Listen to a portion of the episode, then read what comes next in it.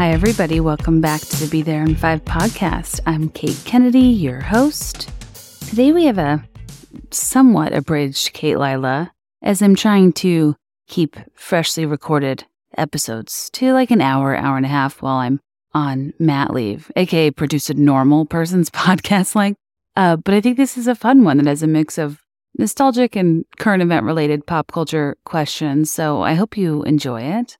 If you're new here, Katelilah is a clunky merging of my name with radio legend Delilah's because every once in a while I'll do an episode where I take listener voicemails and try to remain inspired by Delilah and her insistence that we love someone tonight.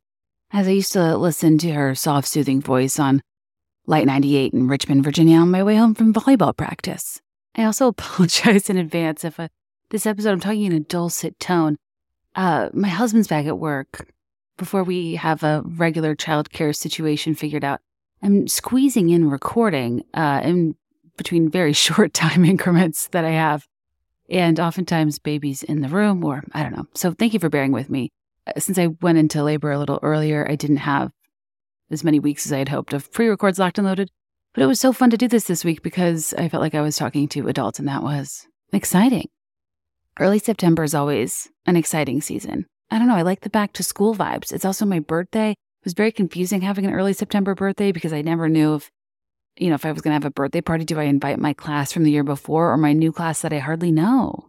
I'm sure those of you with early September birthdays can relate. Um, and yeah, I hope you guys had a good back to school week.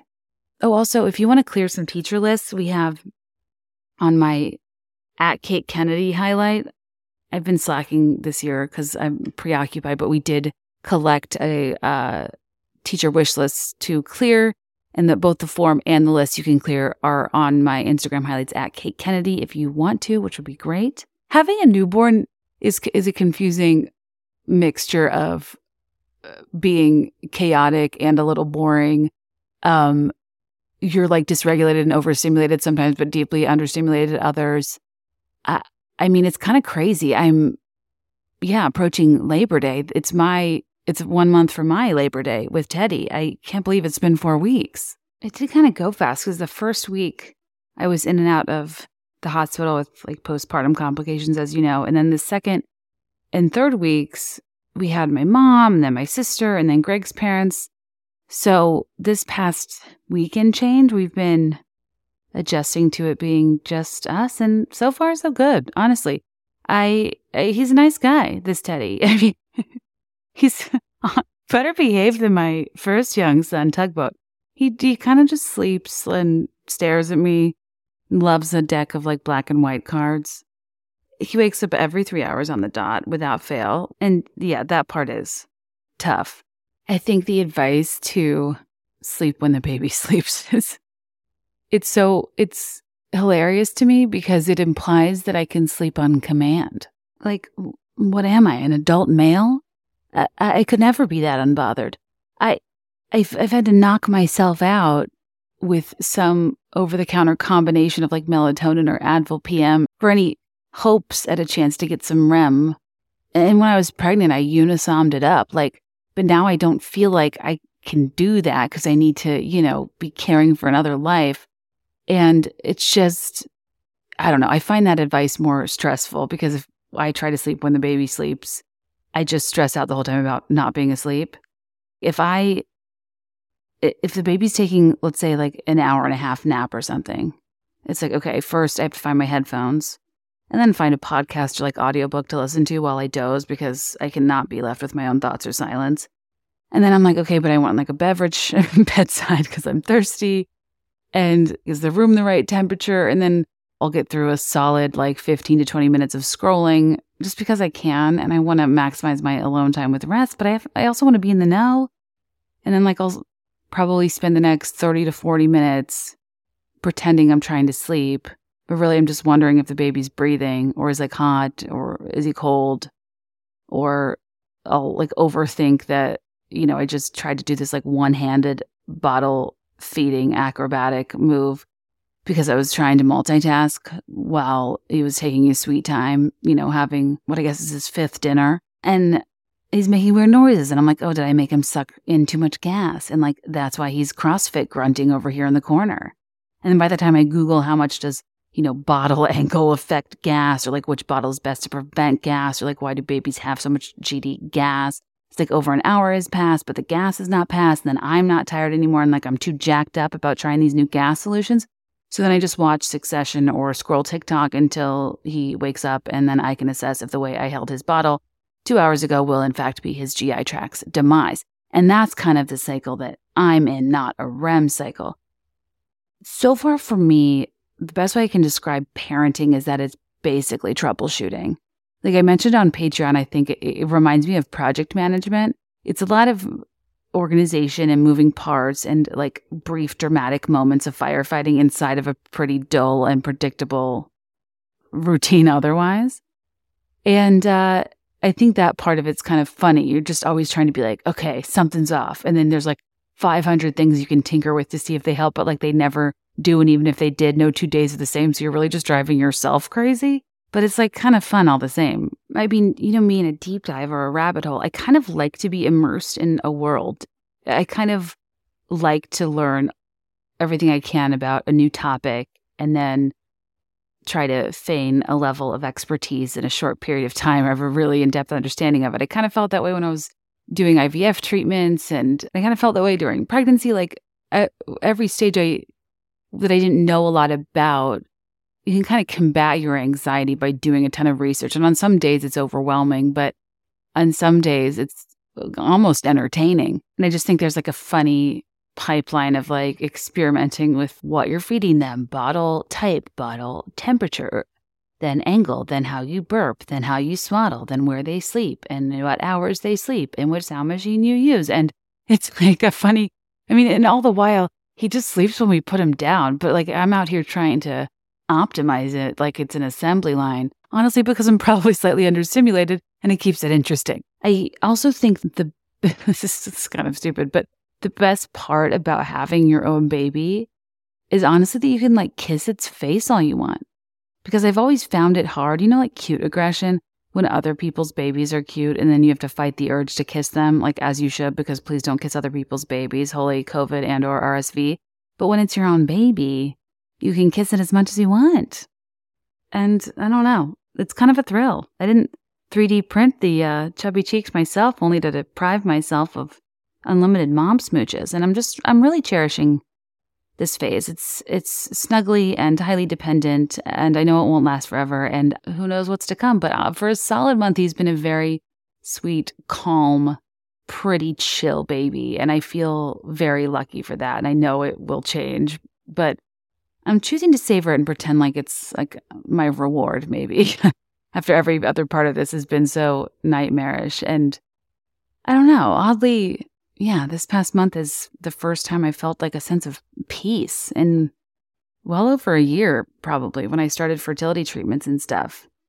And I think it, it has made me realize kind of the cognitive and emotional load the whole like trying to have a kid thing puts on you and how much uncertainty and anxiety weighs on you when the baby isn't here yet. It's just an idea or something you're trying for, or investing in fertility treatments, or even like finally getting pregnant. Like, I, I don't know, just having him here as just a huge weight off of my mind and heart in a way that gives me a lot of peace I wasn't anticipating, even though it's not easy. I, I mean, I don't know when I'll sit in a hard chair again.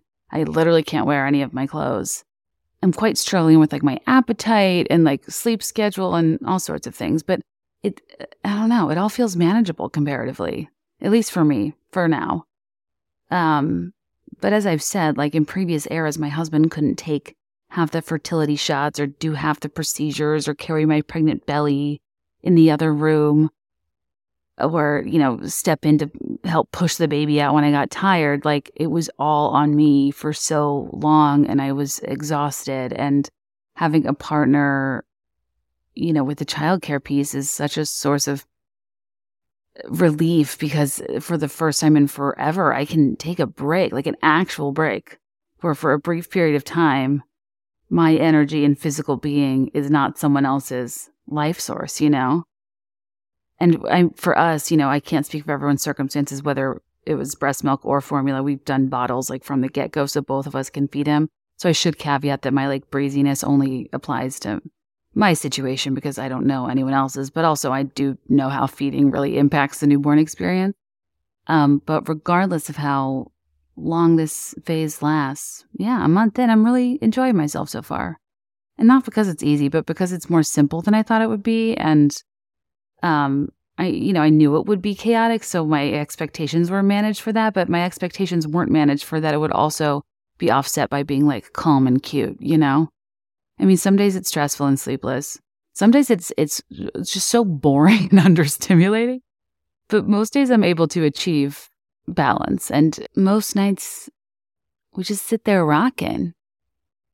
And regardless of how the day went, I'm, you know, at the risk of sounding cheesy, I'm just like, man, you are the best thing that's ever been mine, you know? And uh, that was the part I maybe didn't see coming. Speaking of things that won't be coming, um, I gave birth four weeks ago, right? And I think about the six weeks of it all, not only the appointment, but like the fact that more so than like checking my blood pressure or watching out for shortness of breath, the one thing I was abundantly clear about upon discharge was like not to have sex before six weeks. And I'm just like, now that I'm close to that marker, it's even more insane to me that they even have to say that. Even though I know it's like medically important, but like it, it simply does not feel more important than like many other watchouts that I was not warned of. I was reading, there's an investigation done, done by the North Carolina Public Health Department with related to maternal deaths. And not only did they find that 84% of pregnancy related deaths were deemed preventable 53% of the deaths occurred well after women left the hospital between seven days and a year after delivery. And there's such interesting data within this, but the, the leading causes aren't having sex too early. It's like cardiovascular issues, elevated blood pressure. A lot of people miss their six week appointment because they are caring for their child or they ha- are forced to go back to work. I mean, not to mention the like horrendous disparities in maternal health with Black women have a maternal mortality rate that's three times that of white women in the United States specifically. I mean, endless weaknesses in the system of care for new mothers. I think I'm just still a little, if you listen to the birth story and postpartum story on Patreon, I think as a person who really has learned to like advocate for myself and like on high alert for complications, like I just still can't believe it wasn't on my radar what I should be looking out for after the fact. And that like I almost didn't go in when something was like dangerously wrong with me but I did know, you know, loud and clear, not to knock boots for six weeks. I mean, like, I don't even think I could put on boots. I, that sounds like a goal I'll make for October is to get an enclosed boot around my foot. But it's just kind of a weird thing where you're discharged as like a vessel and then they warn you about when you can again become a sex object. And I'm like, what about me as just a human woman trying to recover from a major medical event? Like, why, why where are priorities? Anyway, you guys, ever since doing the uh, Patreon about my experience, I've heard from so many of you that also had to go back in and kind of push themselves a little far after they were discharged for shortness of breath, for elevated blood pressure, you know, or signs of postpartum preeclampsia like uh, blurring of vision or headaches or whatever. And I just, yeah, we'll talk about that sometime on another episode. But in all seriousness, if we're here and you are a person that may give birth, just get a blood pressure cuff, please, for the love, and check it when you leave the hospital, just as much as you do toward the end of your pregnancy. It might save your life. But that's not why we're here today. We're here for voicemails. So I'll probably do like three, maybe four, just to keep it short. Thank you for letting me do a brief life update. And uh, yeah, I hope you enjoy this episode. And we'll get to voicemails after these brief messages from our sponsors that are making my maternity leave possible. God bless. I am so excited to have Aurate back as a sponsor. And they pointed out something so interesting to me that most women's jewelry ads are actually marketed to men. And I think that's kind of a funny thing like, buy her a gift, buy her a push present, get her something special, whatever. And it's like, okay, but also, I like to buy my own jewelry and I know what I like, so why aren't they being marketed to me? I have so many people ask me where to get delicate gold jewelry, and Aurate makes jewelry perfect for every day, every occasion. It's uh, great for a gift, specifically when you're buying one for yourself, which I like to do. And their jewelry is crafted from real recycled gold, real diamonds, and real gemstones. I also think it's very fairly priced, even with their vermeil, uh, you're getting very good quality for what you're paying. And what's important to me is like their real gold I've had so much trouble with cheaper jewelry, turning my neck green or tarnishing or whatever. And this stuff holds up, whether uh, going swimming, exercising, showering every day, wearing this jewelry. I've done it all, and uh, it's it's really held up beautifully. So I actually just bought something with my own money from their Toi et Moi collection, which means you and me, where you can pair two birthstones in this like really cool vintage style. And I got my birthstone and Teddy's birthstone. I just think it's so cute. But lately, my favorite is this diamond bezel necklace. Like, I always see people wearing a very delicate gold chain with like a tiny diamond in the middle. And I've always wanted that. And I just got one from Aurate that's 14 karat gold and it's like $245 if you use the discount. And I've had this version in a sapphire for years that is literally not even tarnished a smidge. And I wanted it in a diamond too. And I just think it's very reasonably priced and beautiful. And I'm always looking for great value jewelry, and uh, I'm excited to be back partnering with Aurate. Every day is a good day to gift yourself jewelry, but right now is the best time to shop Aurate because our listeners get 30% off their Aurate purchase using code Be There in 530 at AurateNewYork.com. That's code Be There in 530 for 30% off Aurate at A U R A T E New York.com. That's AurateNewYork.com. Hi, Kate. Uh, I love listening to your podcast. Thank you so much for doing it. Um, congratulations on the birth of your son. I had my son in 2021, but I think this observation is still relevant. Um, once I took on the identity of mother, I started noticing that the trend cycle for fashion has come back to a lot of 80s, 90s fashion that was in style when my parents were new parents. Um, I'm not sure if I'm gravitating toward it more because we've made a full circle back to the 90s fashion wise, or because to me, young motherhood looks like scrunchies, oversized hoodies, and light wash high waist denim. Um, I'd love to hear your thoughts and whether you find yourself somewhat cosplaying as your mom now that you are also a mom. Um, thanks so much. Such a fun question. There's so many tangents I could go on from this question alone.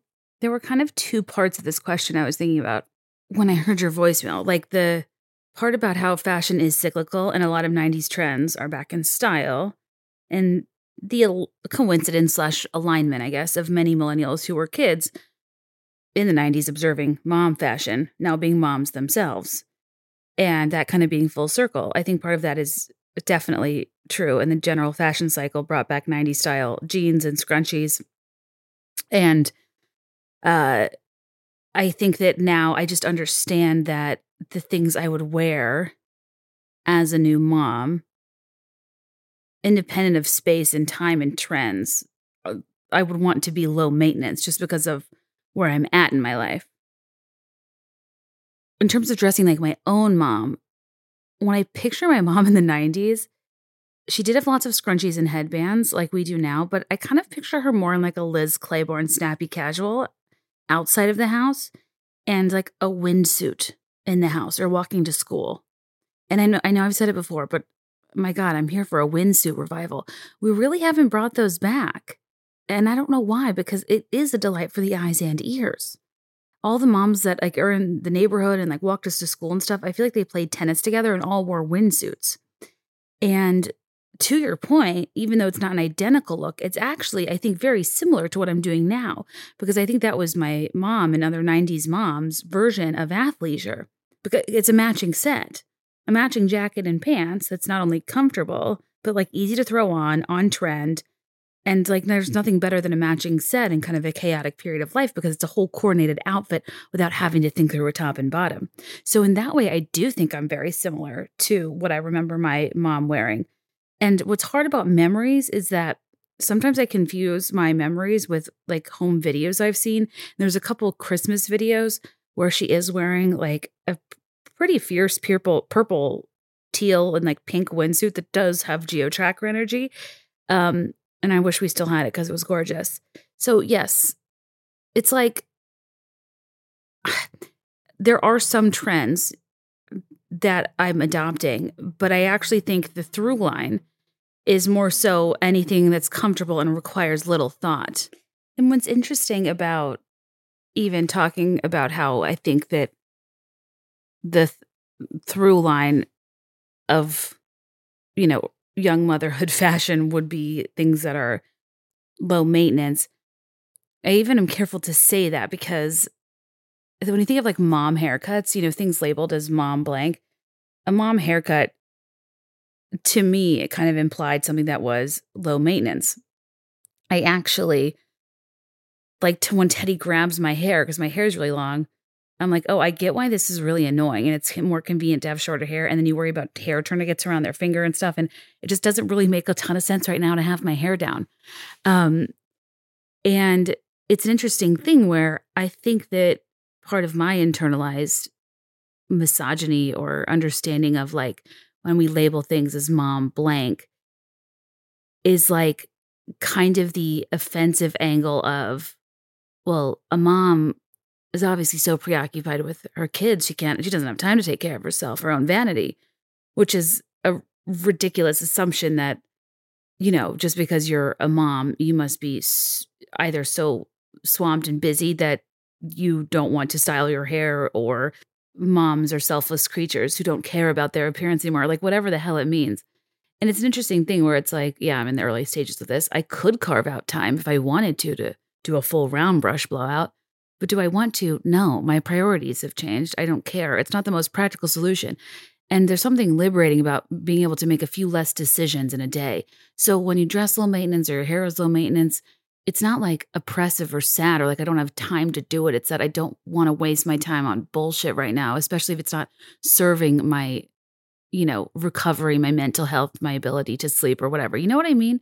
I'm kind of in, I'm kind of trying to regress through all of the things that I've allowed the world to convince me about motherhood that were like, for lack of a better word, sounded kind of sad. That sounded sad to me, honestly.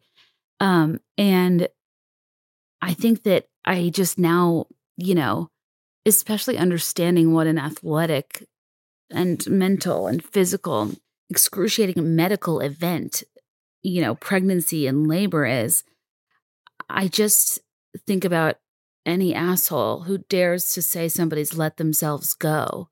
And now, what I think about that phrase, and I'm just like, it actually kind of has a whole different meaning. Like, there is, as a person who is kind of vain and like will wear mascara to a CVS just to feel better in ways that I don't always feel like picking apart or if, if it's something I really want, if it's the patriarchy, eh, who cares? I like to wear mascara to a CVS to buy more mascara. But there's something interesting how having such a rough pregnancy and recovery has made me kind of feel like I could take a deep breath in regard to my appearance.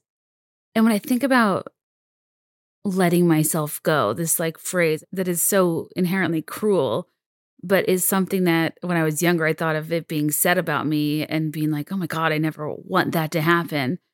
But now I'm like, yeah, I let myself go and do something that wasn't centered on being looked at. Like, I let myself go to a Jonas Brothers concert last weekend with my hair up and wet. And guess what? It didn't affect how much fun I had. I, I let myself go to the store and buy clothes that actually fucking fit instead of lamenting that my old ones may never fit the same. And I, I'm just kind of like, honestly, good for me that I let myself go easy on myself for once because my recovery and well being are more important than my appearance. I think I've experienced a change where I can let go of caring. And anyone, who ever makes you or me or anyone else feel pressure to look the same way, to feel like they need to bounce back, whatever the hell that means, anyone who would ever dare suggest that in some way, shape, or form you've let yourself go, as we like to say here at the Be There in Five podcast, they can let themselves go play in traffic. But I was thinking about mom jeans because like at one one point they were such a punchline and now they're like the hottest selling item at Abercrombie. Like I think don't both Abercrombie and Madewell, I think, like have it on their labels as like a certain type of jean, right? And I was like, wait, so when did high waisted, like straight leg denim become mom jeans because at some point they were just jeans.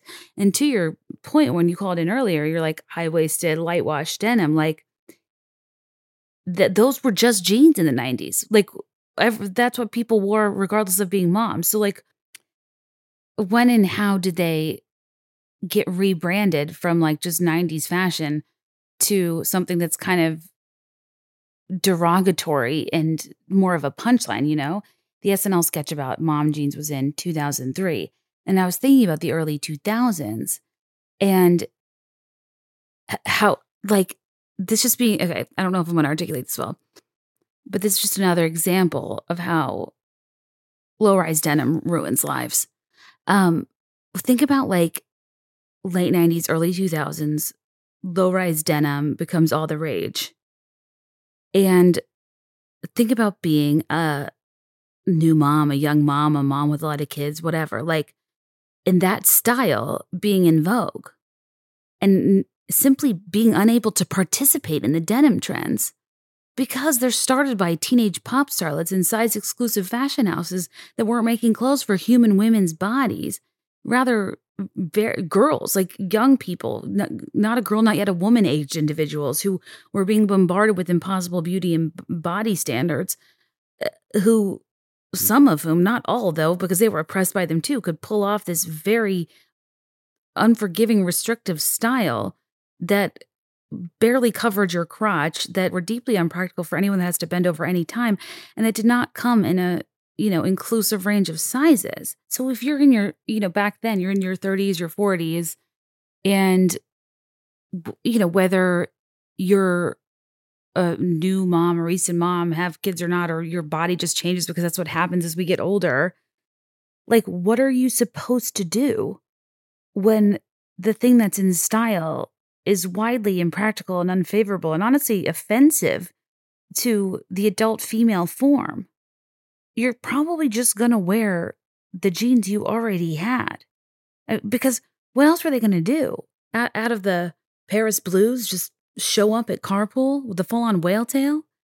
I, I think about being my age at that time and being made fun of for not being able to fit into low rise jeans. And I'm like, my torso has worked too hard and been through too much to let it be bullied into open air, into, into belly button exposure.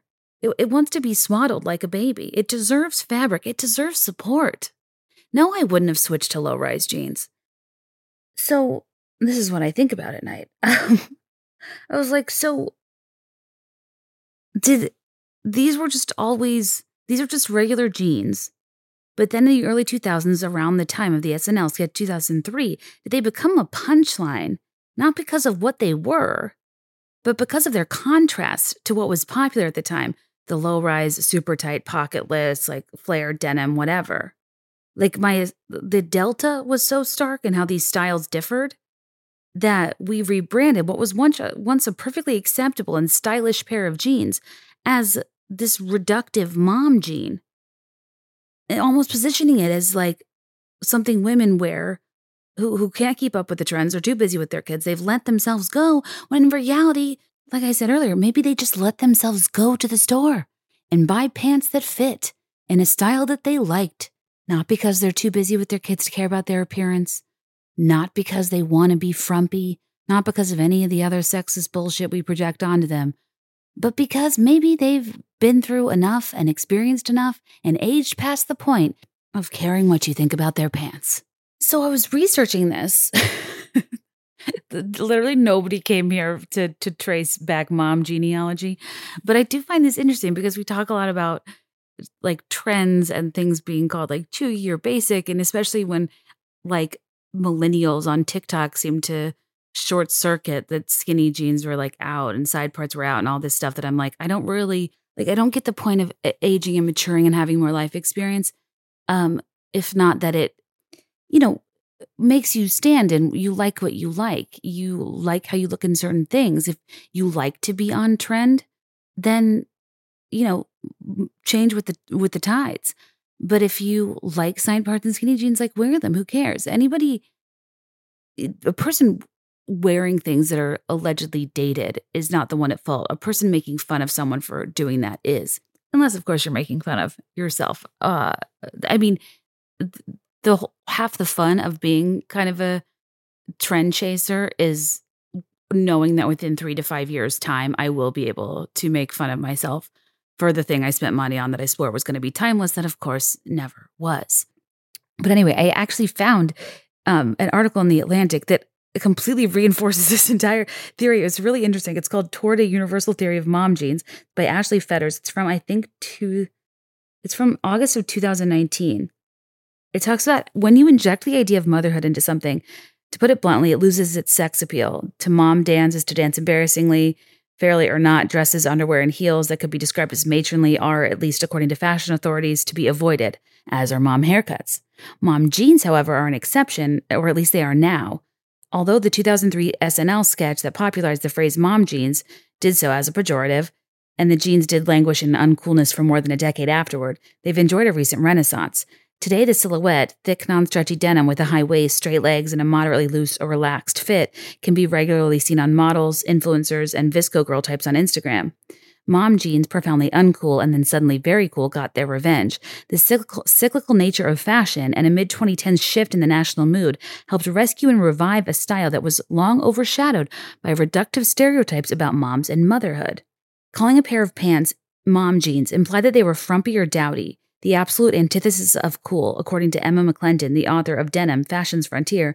As McClendon points out, in 2003, the trendiest jeans sat low on the hips and tight around the thighs, resulting in a body hugging, skin bearing look. At the time, high rise, non stretchy, loose fitting denim could not have been more out of vogue. And yet, as the SNL sketch writers observed, moms were wearing them anyway. As it turns out, moms were wearing mom jeans not because they were moms, but because they'd always worn mom jeans. Like I was saying, they were just jeans. In the history of jeans, as a garment. And then she kind of goes into the history of jean silhouettes and how that has always been the most normal style of jean, like since their inception. And if anything, they're the most close to like men's jeans, which is just a very normal cut of denim. Anyway, and for most women who came of age in the latter half of the 20th century, then, straight legged and high waisted jeans were pretty much always a cool, or at the very least, perfectly normal thing to wear out in the world. But it makes perfect sense that the term mom jeans would come about as a pejorative at a time when high waisted, loose fitting jeans looked particularly conservative compared with what trendy young women were wearing. As Beth, we love a Beth, as Beth Montemurro, a sociology professor at Penn State University at Abington, who researches gender and sexuality over the life course, told me, many stereotypes about moms and motherhood serve to desexualize mothers. There seems to be a separation between the identities of woman and mother, and an exception that a mother is a particular type of woman whose focus is on her children, or should be, and often she's expected to be an example of modesty, particularly for her daughters. This stereotype is so powerful that linking something to motherhood can extinguish its sex appeal pretty quickly. Mom haircuts, mom sneakers, phrases like these call to mind an image of somebody who's not necessarily with it. Enough so that MILF and cool mom have emerged as descriptors that signify an exception to the norm of unsexy, uncool motherhood. Anyway, I don't know if, I don't know if no, that's interesting, but I part of what I try to use this podcast for is to uh, think through when I'm rethinking my own internalized misogyny. And I think so much mom stuff, I, I really only understood from its more derogatory angle. And um, yeah, I mean, I don't need to get into it. I had, I, I, but I had my own peach milkshake moment this week. If you listen to Childless Millennial, if you know, you know. we'll talk about that some other time. Um, but yeah, isn't this what's fun about life? Is constantly changing our mind and rethinking things this is what I like to do for sport is eh, regress through all the ways I misunderstood something and look at it from a different point of view and feel excited and relieved at my past naivete and how I didn't let it hold me back from uh, opening myself up to an experience that I very much wanted, but my impressions of were very misguided that might have ultimately made me decide not to do something that I very much wanted, but I was basing what it would be like off of things that weren't true or were derogatory or that at a certain angle rather than like what it actually would be like in practice. And um, yeah, a lot of thoughts for a different day. But I mean, yeah, justice for the moms in 2003 when that SNL sketch came out. It's it is a funny sketch, and at the time, like when you watch, it, you're like, yeah, there there was a sector of moms that did wear dated looking jeans, but ever since uh, what was I in 2003, 16? I mean, yeah, for the past 19 years, I never gave mom jeans a second thought and just assumed they were a, a choice made for a person that isn't with it, isn't cool, doesn't care about the trends. Maybe they haven't heard of a low rise. And my God, do they have good reason to hold on tight to their fabrics? Every time something's spoken about in the increment of 19 years, I always think about Jean Valjean and it's taking everything in me to not make a really weird joke about, you know, mom, Jean Valjean, but doesn't really work because Jean and Jean. Anyways, um, I too am seeking a normal life after a 19 year imprisonment of my mind, of misunderstanding this clothing item that I now will hold on to for dear life. And uh, I just look forward to continuing to ask myself what these things really mean that we code as being majorly maternal or for moms only as I get deeper into motherhood and, and understand their plight, understand our plight. And every time I bring up Les Mis, I just want to drop everything and watch that YouTube video of the cast of How I Met Your Mother when Neil Patrick Harris and Jason Segel get into the confrontation. Maybe I'll do that during our next commercial break. Anyway, you guys, this is not the end of the episode, but I've been talking for so long, I thought it was. We got more questions to go through. And thank you for your voicemail.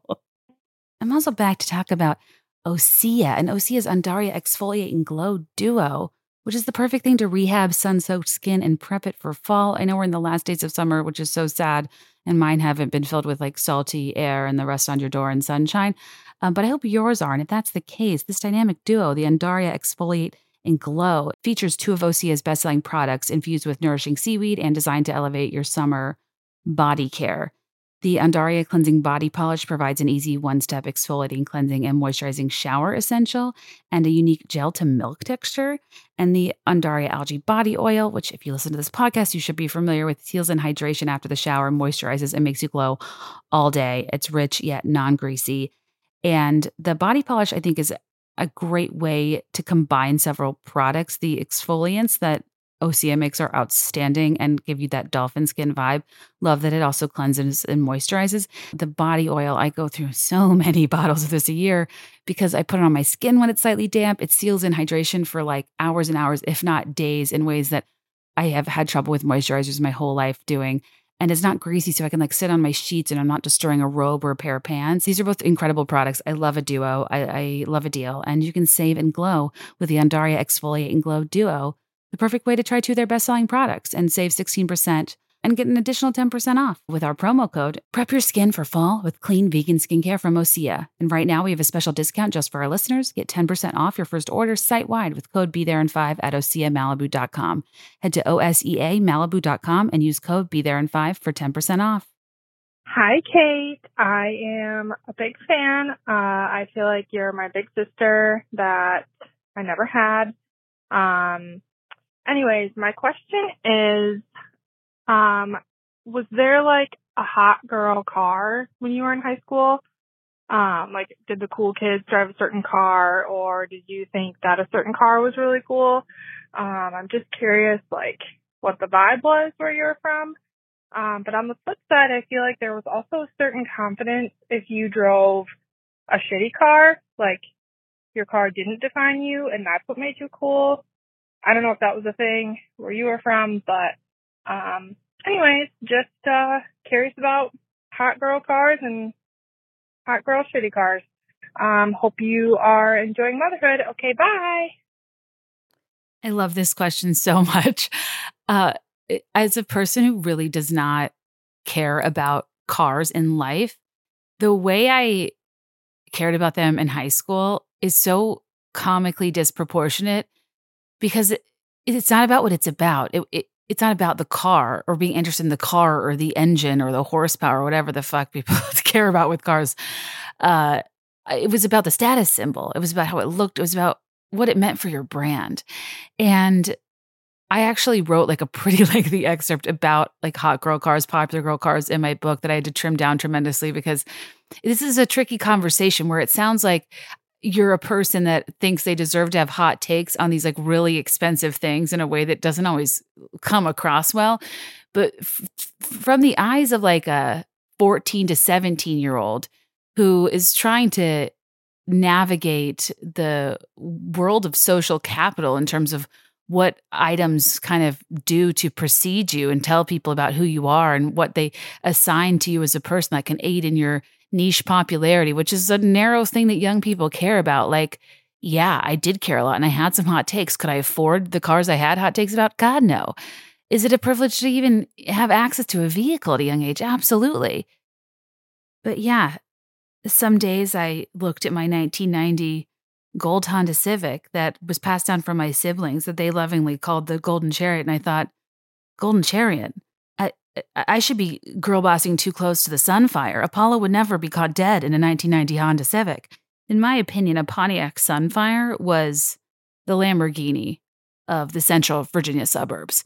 I mean, if we want to, in my book, I refer to having like a cool girl car as having a private Jetta lifestyle because I do think I speak on behalf of everyone by stating the obvious that the ultimate hot girl millennial car is probably uh, the VW Jetta it's it's hard to say how or why this started because you might think that especially in the early 2000s we'd be skewing beetlebug convertible because of mandy moore's candy video as discussed with nora last episode um, or just kind of their general place in the zeitgeist i feel like i had you know kind of baby doll t-shirts from kohl's that would be like white and short sleeved and have like black piping on the neck and sleeves and then like some sort of embroidery or um like peace love beetle bug decal on the shirt i don't i can't i'm having trouble placing that but i can i can picture it beetle bugs were very much a thing part of me wonders if that was desirable when i was a little younger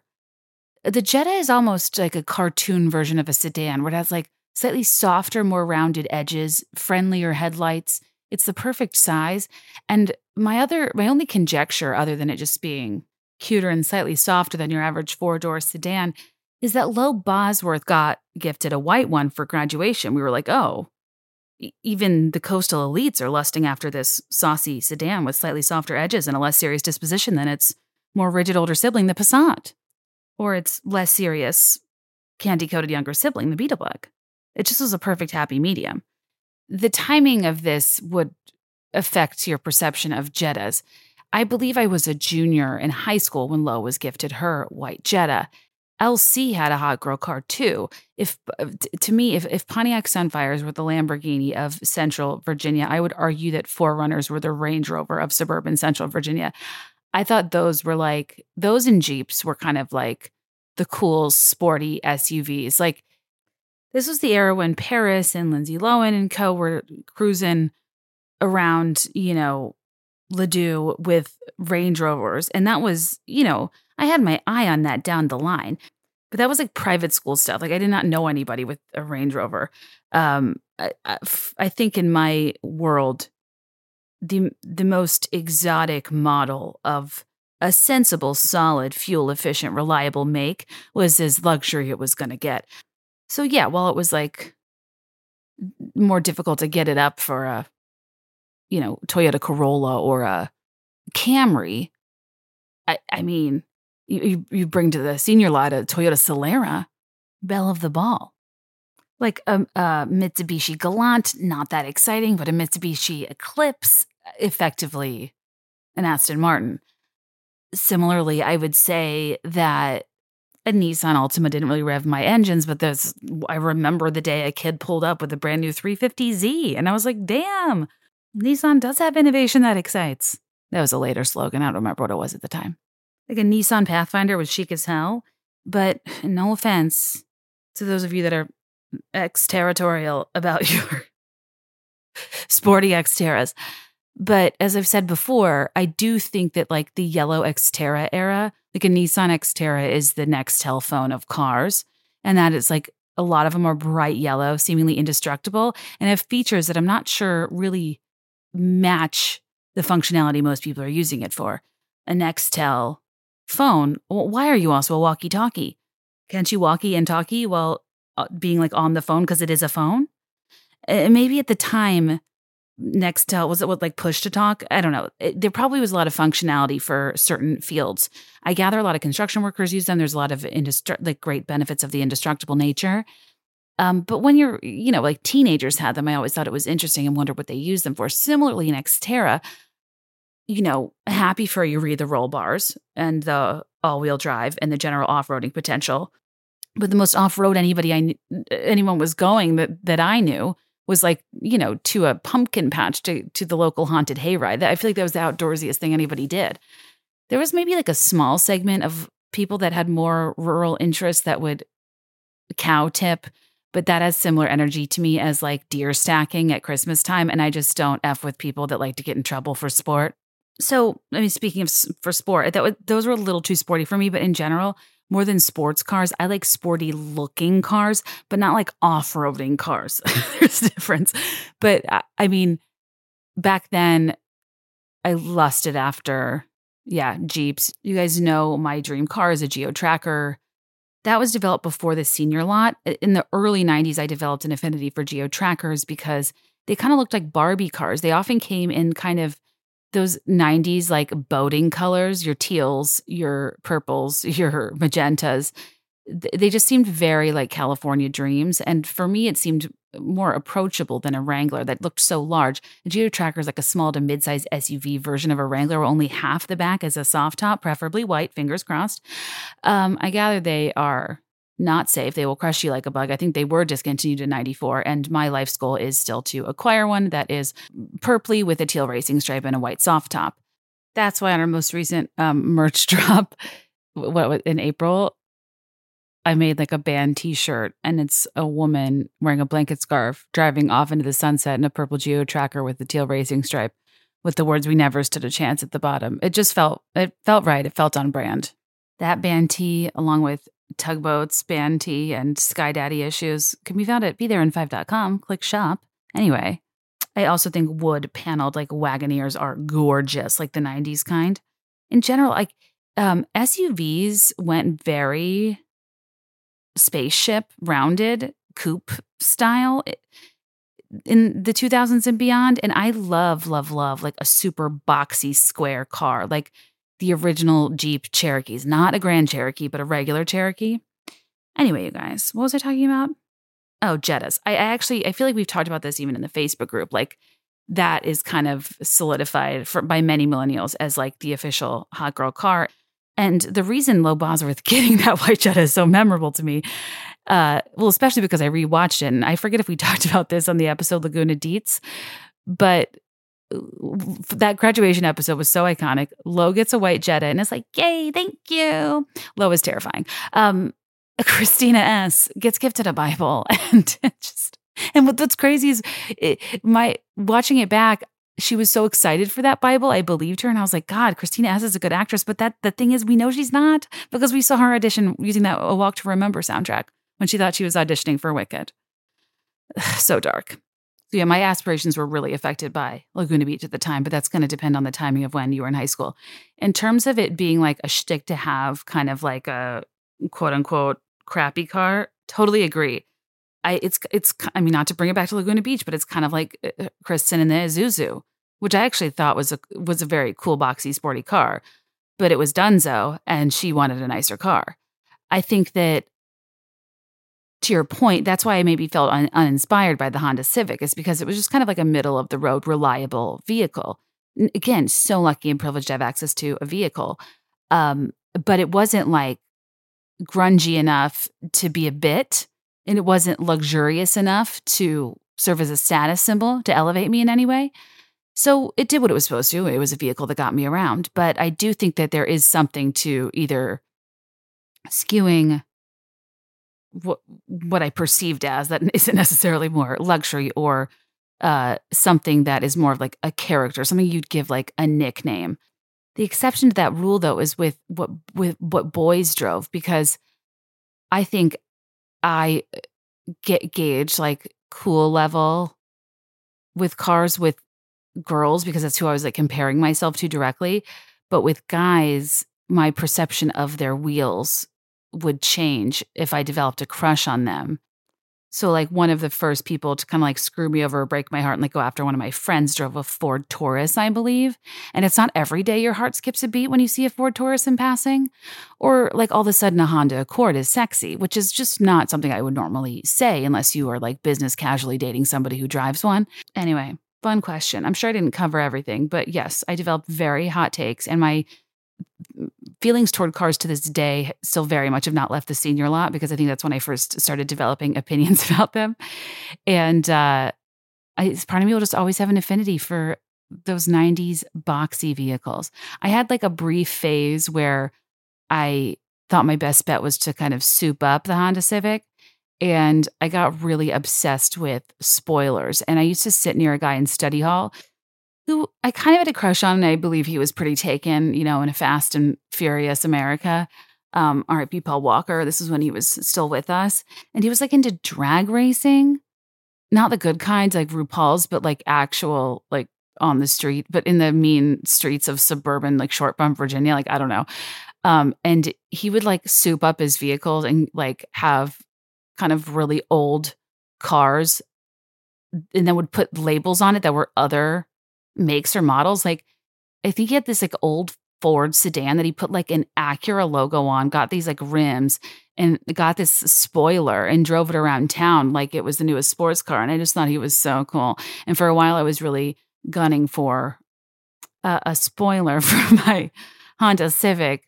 And spoiler alert, my parents did not think that was the wisest use of their income thank god uh, what do they do what are they for do they uh, are they, they aid in fuel efficiency like I don't know. I just thought uh, for some reason I just thought spoilers were so sick. And if you have one now, I, I still do, and I, I, salute you. But I just don't really, as a person that like knew nothing about cars, there just was this brief funny period where I wanted to impress like the car guys, and uh, that makes me laugh now too because as we've discussed, I spent a little too much of my life uh, being uh, quite malleable in terms of my interests and trying to adopt the interests of boys around me to impress them, get them to respect me, take me seriously, like me, you know, all the things that we deserve by default, but feel like we have to prove as young women. And, uh, in many cases, it would get me interested in music or something that I wouldn't normally like that I ended up actually liking myself. Anyway, I don't even know where I was going with that. Oh, there's just this very brief time where I like Research just enough to be able to hold a conversation in study hall with this guy about like souped up vehicles. There was like a real movement in the 90s, 2000s for like car modifications. No, is that still happening? I'm not sure. Maybe because that dude on the ultimatum, wow, the season that just premiered, season the the queer one was great. This one is the season 2 of the heterosexual ultimatum on Netflix. It is so dysfunctional and terrifying uh, want to pulse check on Kat to make sure she's okay. Roxanne's hustle and grind mindset is it's almost it's it's almost vintage at this point. she's really girl bossing hard out here. Um, but her partner she came to the show with, he his entrepreneurial venture is like this franchise car franchise called Tint World, I think that's why I was thinking about this brief period of time where I wasted my time, my wine, my spirit, my trust trying to impress a dude in study hall. It's just an example of a time that I regret doing something that a boy liked and wish I spent more time doing something I liked, or at the very least studied, because maybe I, I really talk a big game about how I think being a B student is great and we don't need to always go for the A. But I'm not sure I can say that statement with integrity because I might have been an A student had I not spent so much time trying to impress this guy by talking about ways he could modify his Acura Integra. Thanks for the question. Okay, this is a fun new advertiser, and I'm excited because I don't even know what I like anymore. What's I don't know what's in my wardrobe, what fits for the mom jeans of it all. And Stitch Fix is a really cool company that provides you a stylist, like a fashion expert who shops for you and knows what you like and what you don't, and will fit you and send you pieces on a budget to make shopping easier. Stitch Fix is the best way to shop new styles and brands. You can kind of think of them as your style partner you mm, fill out a survey about what you like, don't like, different silhouettes, what you're comfortable in, which I really appreciated because for me, it's not so much about the styles I like aesthetically, but like how I want them to fit and feel on me. And you share your style, sizes, and budget with the quiz, and they send you five items in a fix right to your door. And with your choices in mind and sizes from extra small to 3XL, they'll find your perfect fit. You try everything on at home, keep what you like, and then send back the rest. And shipping and returns are always free and they have over a thousand brands and styles. And you can order a refresh as needed or set it and forget it, as they say, with regular fixes. So you're in total control however you want to use it. I was feeling a little down and out about clothes, but they understood the assignment because I said, listen, I don't wear a lot of color. I need things to be oversized on top. I don't really want pants. My inseam is a little too hard to figure out. And they just kind of understood my like gothy athleisure who wants to be a fashion blogger on the side vibe. I mean, I'm running out of time, but if they really did a great job. So thanks to Stitch Fix, they just get me and they'll get you too. Try today at stitchfix.com slash be there in five and you'll get 25% off when you keep everything in your fix. That's stitchfix.com slash be there in five. Stitchfix.com slash be there in five. Our next partner is AG1, the daily foundational nutrition supplement that supports whole body health. I have started to drink it every day. It's something that my husband makes for me. I'm really milking this whole postpartum thing to not lift a finger or a straw if I don't need to. But honestly, I was tired of taking so many supplements and wanted one solution that would support my entire body, that would cover nutritional bases. And I could really use a boost in energy and some immune system support these days without taking a million pills and, and vitamins. And sometimes things that are uh, healthy don't necessarily thrill me in the taste department, but AG1 is delicious and it makes me feel ready to take on my day. And it makes me feel like I'm focusing on my health with one simple, drinkable habit. And I am in desperate need of a probiotic, which this includes, which is incredibly helpful. Every scoop is packed with 75 vitamins, minerals, probiotics, and whole food sourced ingredients of high quality that give major benefits like gut and mood support, boosted energy, and even healthier looking hair, skin, and nails. And AG1's delivered every month, so it's super easy to make it a daily habit. I also am a big fan of the single serving travel packs. Uh, especially if you forget or are on the go. I'm not really on the go, but sometimes I'm in the basement. And if it's upstairs, it feels too far away. And anyway, if you want to take ownership of your health, try AG1 and get a free one year supply of vitamin D and five free AG1 travel packs with your first purchase. Go to drinkag1.com slash be there in five. That's drinkag1.com slash be there in five. Check it out. Hi, Kate. It's Jen. So I don't know if you have seen, but it is Tuesday, August 26th, and we have news that Ariana Grande dropped her label with Scooter.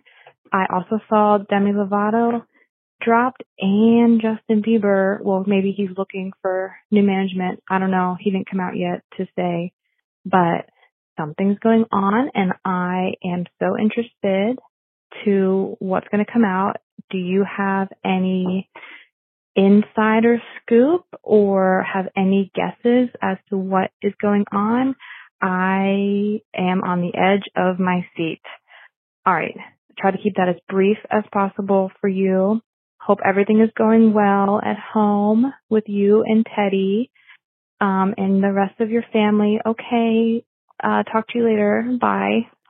Thank you for calling in. I last week had asked, um, you know, if you're calling into Katelilah, you know, ask general questions, advice, whatever. But also, if you want to fill me in on what's going on, going on in pop culture while I'm on mat leave, I'd be so appreciative. And I had so many calls about Scooter Braun. I needed to answer one. So thank you to this caller um, for the well wishes and the question. And um, you know what's funny about my answer is, you know, I'm I'm nothing if not a big Swiftie. And while I'd love for there to be some nefarious underlying truth to what she was communicating in vigilante shit. Well, you know, he was doing lines and crossing all of mine. Someone told his white collar crimes to the FBI. Um, great song, great performance. A song I arguably didn't even like that much until the Eras Tour performance, which will go down in history. Uh, we love. I love a chair. Who doesn't love a chair dance? Ever since Britney Spears drive me crazy, I've loved. It, I loved a chair dance. Um, but my take on this is very similar to what was my take on uh, Taylor Swift's alleged memoir being dropped July 9th. And nobody cared about that theory then. And I'm sure nobody will care about this theory now. Because what both situations have in common is that I'm going to say this has a hell of a lot less to do with Taylor Swift and weirdly has a lot to do with the K pop band BTS. because when there was all these videos going around about there being like a big celebrity memoir it, that was like going to be announced on June 13th and then that was dropping July 9th everyone thought because of Last Kiss it was obviously going to be Taylor Swift's memoir that July 9th The Beat of Your Heart which was like very soon after Speak Now Taylor's version came out and I guess it being announced on the 13th made people think that too but like I love Taylor Swift and the fandom as, as much as all of you but like she doesn't own all dates and July 9th might mean something to another group. And that's when um, BTS, their army, I think their like fandom was uh, founded. And I think the 13th was like their debut. I might be transposing those. Anyway, um, I was talking to one of my friends, Hannah, about this, who was familiar with those dates having something to do with BTS. And I was like, well, maybe I'll make, I'm getting tagged a lot in the Taylor Swift writing a memoir videos maybe we should put the right information out there because what I thought was weird about that whole situation is that bookstores were taking pre-orders for this alleged Taylor Swift memoir that like wasn't happening and it was so clear that it was these you know days were easter eggs for the BTS army which is a a massive fandom that you know is just as big if not bigger than the Swiftie fandom and uh it just it's just interesting how there was so much hype for all of that. Um, I mean, even people taking pre-orders, and then when it turned out to not be hers, people just like drop off and move on, and no one really cares. And it makes me realize that the fun is in the speculation, not in like the finding the truth, because I'm like, oh, I'm being like a buzzkill by telling people it's not her memoir. But I did feel weird about people taking pre-orders uh, for what was not going to be a book that most people might like. It if you're giving someone $30 and you get a book about a band or a fandom you don't follow, like that kind of sucks. Anyway, um my point is that my response here similarly will probably just be like a boner killer because I don't actually think that vigilante shit um is some like prophetic creative nonfiction about white collar crimes in the FBI I've seen videos and blind items and Reddit posts that I just can't find any evidence or proof for that there at one point there was a potential scandal with like I I don't I don't really under I don't know how any of this works, but I guess like there are streaming bots that can inflate numbers for you know an album or a song's success rate kind of like i mean any you know buying fake followers like whatever digital metrics you can ultimately monetize and uh, you know illegally obtain i think that exists somewhere for streaming and i saw some blind items that allegedly unfounded were saying that he was involved with you know doing that for some of his artists and got caught but i can't really find anything that would suggest that that is true or what's happening but when you read more about the mass exodus the timing of the announcements is really suspicious and weird and clustered, but the broader story kind of makes sense actually with what he's doing from like a corporate leadership and project standpoint that is like a less sexy description and don't get me wrong this dude is not my favorite uh and if he you know has been doing criminal activity i hope there is justice but let's just look at the facts for what we do know so on August 18th, there was like a report that came out that Justin Bieber was looking for new management, but years were there was like five years still remaining on his existing contract with SB Projects Scooter Braun's company, and rumors that Braun and Bieber hadn't spoken in months, and following that, more stories came out about different artists leaving Scooter Braun's management I think the next was Demi Lovato, which was an alleged amicable split. And then Ariana Grande, allegedly also amicable, but we don't actually have confirmed that she left SB Projects. And then the next day, uh, you know, the wickedly talented Adele Dazeem, uh, there was an announcement that she had left Scooter Braun's company in January.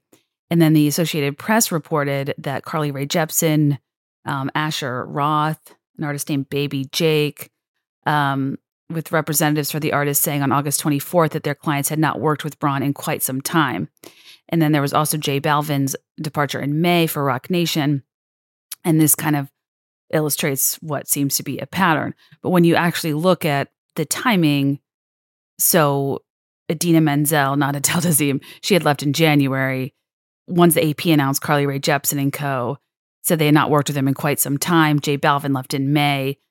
Ariana Grande, we don't have confirmed. Justin Bieber, we don't have confirmed. And I guess Demi Lovato, we do have confirmed. So it was kind of like a waterfall effect of all these people that were no longer working with him, though the ties were not all severed in that brief period of time. They are more scattered. However, the announcements were clustered over that time, if that makes sense. So it definitely seems suspicious, but hard to know exactly what might be going on. So it's one of those things where it's hard to say like what exactly is wrong, but it also is clear something's not exactly right because even reputable sources like, you know, Variety said that the whole saga is a strange netherworld of off the record confirmations and denials where one set of sources says one thing and another says the opposite. So I think getting stuff confirmed has been really confusing. Like in Variety, it said, it's a different world since the pandemic, one source told Variety you can't just be an asshole like that anymore. And but I, without any other context, but there was more broad reporting that it's a misunderstanding uh, because he's amidst a career shift and he's getting out of management and has been for years. In page six, a source assured always fine. All of Scooter Braun's clients are under contract, and negotiations have been going on for several months as Scooter steps into his larger role as Hybe America's CEO. Um, but then it flips again and says another source added, "Where there's smoke, there's fire." So even the like official credible sources don't know, and they're quoting random sources that really are giving no added context to the situation. But I actually think that his career shift kind of makes sense. I feel like I saw a, a TikTok of DeuxMoi saying that like he overvalued Taylor Swift's masters or something, and it was financial trouble. I'm not totally sure I understand that narrative, though I didn't listen to the episode, so maybe they go into this. But Scooter, so Ithaca Holdings acquired Taylor Swift's masters and then sold them to Shamrock Holdings for $300 million. So that has not been in his possession for some time. So I'm not really sure of how the way the valuation of her masters or the performance of her Taylor's version streaming can impact him now. Again, I don't understand the inner workings. There could be a part of him that is still on the hook for something, gets a percentage. Like I don't really know. Even like trying to investigate Shamrock Holdings is like a big question mark. But um, he has not been in possession of Taylor's masters since 2020, which leads me to the bigger business deal that I actually think has more to do with this, which is that his company that had bought Big Machine and thus Taylor Swift's masters, they sold specifically her masters, but Ithaca Holdings retained Big Machine.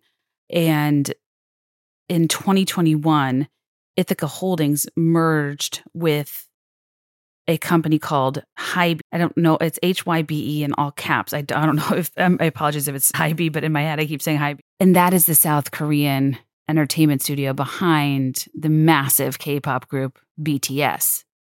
So like all of Scooter's body of work clients, whatever, merged with the entertainment studio behind B- K-pop group BTS they merged in a deal that was like 1.05 billion or something. And at the time, Scooter's client list was Ariana Grande, Justin Bieber, J Balvin, Demi Lovato, Florida Georgia Line, Adele Dazeem, many more. And the deal was to merge a range of services, including management, label services, and publishing. So, as a result of the Hybe and Ithaca Holdings merger, a lot of Scooter Braun's artists received a payout. So there's a corporate filing that Variety obtained that said the merger led to $161 million in equity received by Ithaca's staff and artists. So Scooter Braun was handed $86.2 million worth of shares, and Bieber and Grande each received around $11 million. The shares received by J Balvin and Demi Lovato were worth $4.1 million and $1.06 million, respectively, um, so on and so forth. So I've seen some theories that not only you know, does he have multiple clients who might be used to uh, more one on one management and a certain style that is not really in the style of the company that they merged with, the K pop giant, um, that they naturally want to move on due to new ownership, new management involved. But the dividends as a result of that merger were uneven for Scooter's clients. And like, yeah, Justin Bieber and Ariana Grande walked away with 11 mil, but others did not receive such a hefty payout. And that has fueled speculation that there are some money disputes that drove some of the walkouts, though that's also unconfirmed. Um, however, I the thing that I think makes sense because of an episode I just recorded, not just so at the end of June, I think it was, um, I was recording with different podcast listeners for a series called Beth's in Show, and um, that's predominantly for Patreon, where listeners of this podcast, kind of like we used to do with PowerPoint parties, but in audio and one-on-one conversations, we can talk about things that you guys are obsessed with, deep dives, rabbit holes, snorkels, whatever, things like you want to talk about. Uh, because I think you guys are just as interesting as any public figure I'd have on the show. And I thought that would be like a fun Matt Leave thing. In one of the conversations I had was about K pop and something I didn't know about um, the group BTS and them being on hiatus is that BTS is currently on an extended hiatus due to South Korea's mandatory military service requirements. So they aren't going to be like performing, releasing new music, etc. for several years. So from what I understand, this company that merged with Scooter's company Ithaca um, that Scooter is now American CEO of is taking a, a major hit because their success is inextricably tied to BTS and their earnings. But BTS is on this mandatory extended hiatus, and this is cutting into high profits tremendously. So, what I don't know is did Scooter overvalue or get them into a deal based on his current catalog that is no longer holding up their they're experiencing declining profits due to the BTS hiatus. He has some sort of, you know, term or position or role or you know delivery of a bottom line that he's uh you know that that's required or expected of him as a result of this very lucrative merger and with his clients exiting maybe due to management differences or uneven dividends and payouts and BTS's hiatus is this company now suffering with this merger that he's largely responsible for. And he has to step in, be more involved, and kind of figure out what to do, what direction to move this company in uh, as a result of it probably being misleadingly overvalued relative to his then client roster that no longer wanted to be a part of this or just took the windfall from the payout and bounced. So, like, if he's on the hook for being a part of this uh, company they now, I'm sure, have seen better days financially, and maybe he really does need to focus on that. So I don't know anything. I'm like literally guessing based on articles I've put together. Um, I just think that is kind of like you know Occam's razor, like the simplest explanation is often the right one. I I think what we know of that merger and financial situations that might be going on as a result of it, it would make sense. His focus would need to be there, and I actually don't necessarily think that that sounds like bullshit. Um, could there be something else shady going on? Like, sure, I'll be interested to see if that happens. We just don't know that. So I don't feel at liberty to wildly speculate. TLDR, I think in 2021, they merged with a very big company that might be handling things differently that is undesirable for artists, paired with people just being general, generally sick of him because Ariana Grande has fired him before. Maybe there's a less hands on or one on one approach. Maybe there was a new management style people weren't liking uh, the K-pop universe does things differently. I gather. If you listen to the Patreon, we talk through the K-pop machine. It's quite interesting. Um, so there could be differences there. There could be differences of opinion or fallout from the payout from the merger and how the dividends were distributed to clients based on what they expected, or maybe people got paid out and just wanted to bounce anyways because they weren't happy for a while. Um, all of the departures actually happened at different times that are confirmed, and the ones that aren't confirmed happened that same week. So we don't really know if they necessarily happened right then and there to fuel the suspicious timing, even though, again, the announcement was suspicious. And most sources do think that there is something fishy going on. We just don't have anything confirmed. Um, and beyond that, I do wonder if there are, are a lot of financial issues and something is tanking that is a result of uh, him under delivering that he does need to focus on now that that broader parent company has probably seen better days, given that their success is so tied to BTS's. So, TLDR, that's what I think. I don't know anything. Don't listen to me. I don't understand like big corporate mergers and acquisitions. I had to watch each succession episode like three times. It was so corporate for me to understand it. I am a vague marketing girly who is usually wrong. So, you know, don't listen to me. But as we've learned, the excitement and fun is in the speculation, not always the facts. so there's my hopefully responsible speculation. Thanks for your call.